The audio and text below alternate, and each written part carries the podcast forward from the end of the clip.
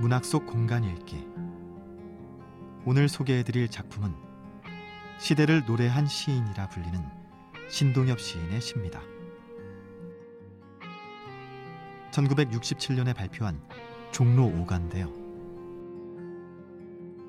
이슬비 오는 날 종로 5가 서시오판 옆에서 낯선 소년이 나를 붙들고 동대문을 물었다.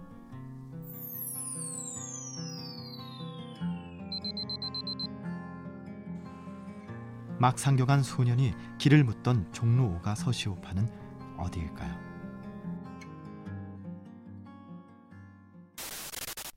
서시오판은 가시오, 서시오라는 간판으로 1960년대에 지금의 신호등 역할을 했다고 합니다.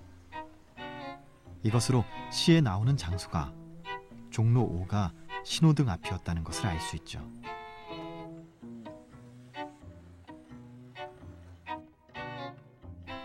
그리고 밤 12시 통금까지 30분밖에 남지 않은 절박한 상황.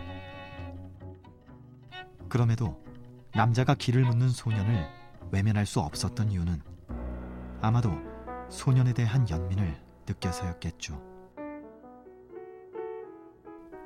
과거 종로 5가에는 봉제공 인력시장이 형성돼 실제로 신동엽의 시 종로 5가처럼 많은 젊은이들이 꿈을 안고 상경한 장소였는데요.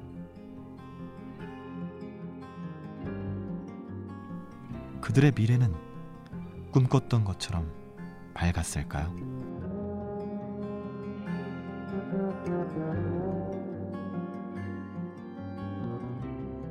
종묘담을 끼고 돌다가 나는 보았어. 그의 누나였을까? 부은 한쪽 눈의 창녀가 양지 쪽 기대 앉아 속내의 바람으로 때 묻은 긴 편지 읽고 있었지.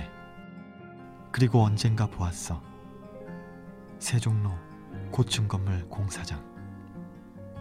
자갈지게 등짐하던 하나이 허리를 다쳐 쓰러져 있었지. 그 소년의 아버지였을까? 꿈과 희망을 안고 서울로 왔지만 암담한 현실 속에서 힘든 삶을 살아야 했던 노동자들.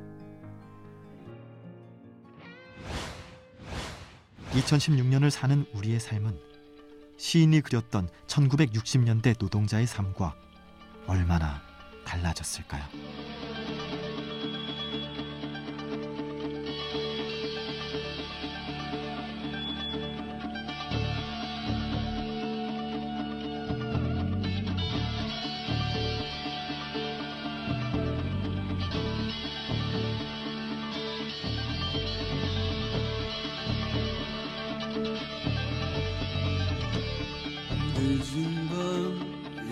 시반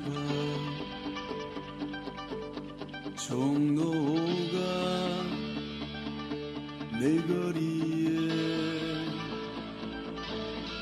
구슬비가 음, 구슬비가 시간에 쫓기면서 하루의 노